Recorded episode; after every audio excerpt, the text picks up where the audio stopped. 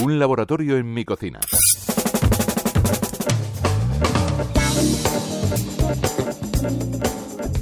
Cuando un carnicero corta un trozo de carne, no hablamos solo de una simple acción de cortar. Tiene su ciencia y mucha, porque existen más de 30 tipos de corte de carne diferentes.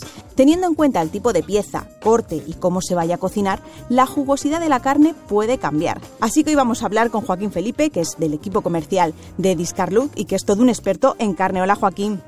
Hola, Esther, ¿qué tal? Muy buenas. En España somos muy carnívoros, pero no sé si sabemos demasiado del tema o nos queda por aprender bastante.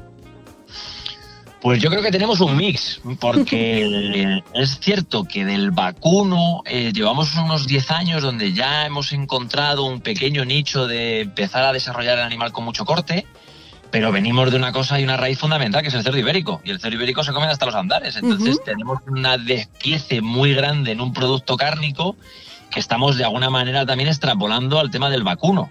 Lo que pasa es que, bueno, que en el mundo del vacuno, de culturas como es la americana o incluso la japonesa, que es anterior, en el tema del corte, pues nos vienen sacando un poquito más de tiempo y sobre todo dándole mucho nivel de calidad a esos cortes, que también es importante, ¿no? Es decir, al final hemos utilizado un poco a los animales desde la premisa básica que ha sido el mundo de los lomos y los solomillos, pero cuando hay animales de calidad, animales bien seleccionados, bien cuidados, bien alimentados, bien tratados, al final es posible llevar todo a un producto muy, muy, muy de primera línea, desde lo que es un morcillo, desde lo que es una presa en la zona de la aguja, pasando por zonas como la espaldilla y sacar otro corte nuevo. O sea que, bueno, aparecen muchas posibilidades. Claro, porque, por ejemplo, has referido solomillo, aguja. Claro, es que nada que ver. A veces nos parece como todo igual, es carne, pero nada que ver en realidad. Cambia mucho el sabor, la textura.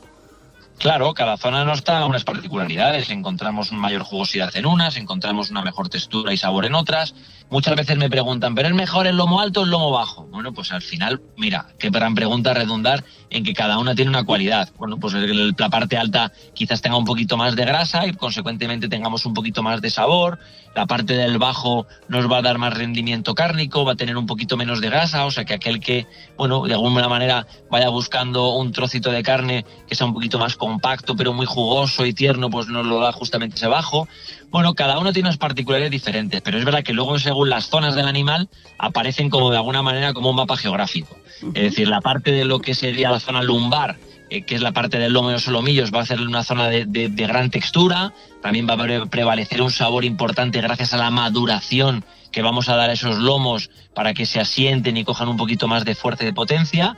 La parte del cuarto delantero, que es donde el animal de alguna manera se sujeta, donde suspende mayor parte de ese peso, aparece en zonas que están un poquito con más nervio, como más, eh, de alguna manera, con más conjunciones nerviosas.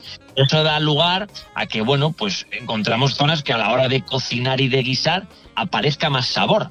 Y luego nos vamos a la parte de la pierna, a la parte trasera, y nos encontramos una parte pues más magra, menos grasa, quizás a nivel de tejidos conjuntivos un poquito menor que la parte del delantero, con lo cual encontramos piezas con buena textura o buen sabor. Y si nos vamos a la falda, pues ya nos encontramos la máxima expresión porque es donde de alguna manera, por una cuestión de gravedad, hay un mayor cúmulo de grasas. Y tú precisamente, Joaquín, trabajas en Discarlux, trabajáis con restauración. No sé si a la hora de llegar a un restaurante tienes algún truco para saber que nos están sirviendo buena carne, de calidad en los últimos tiempos estoy abogando a que la gente en sus cartas, igual que con los, igual que con las botellas de vino, hay nombres y apellidos en todo.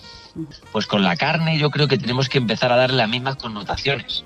No solamente está bien el que veamos el producto en el restaurante, pero que nos hagan conocer los detalles de ello.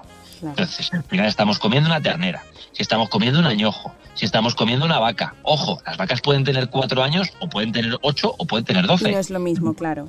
Y no es lo mismo. Al final entramos en comparativas en el mundo de la carne, pero desgraciadamente no estamos lo suficientemente informados. Y ahí nace desde lo que es la industria la idea de traspasar esa información. ¿Qué raza es? ¿Qué, qué edad tiene el animal? qué tiempo de maduración hemos implicado. De alguna manera es un proceso que, como todo, va encajonándose y va llegando poco a poco. Pues sí, Joaquín, seguro que los carnívoros que nos están escuchando agradecen todos tus consejos y yo me reafirmo que es un mundo por descubrir y seguiremos hablando otro día. Muchas gracias, Joaquín. Un placer. Esther Garín, Radio 5, Todo Noticias.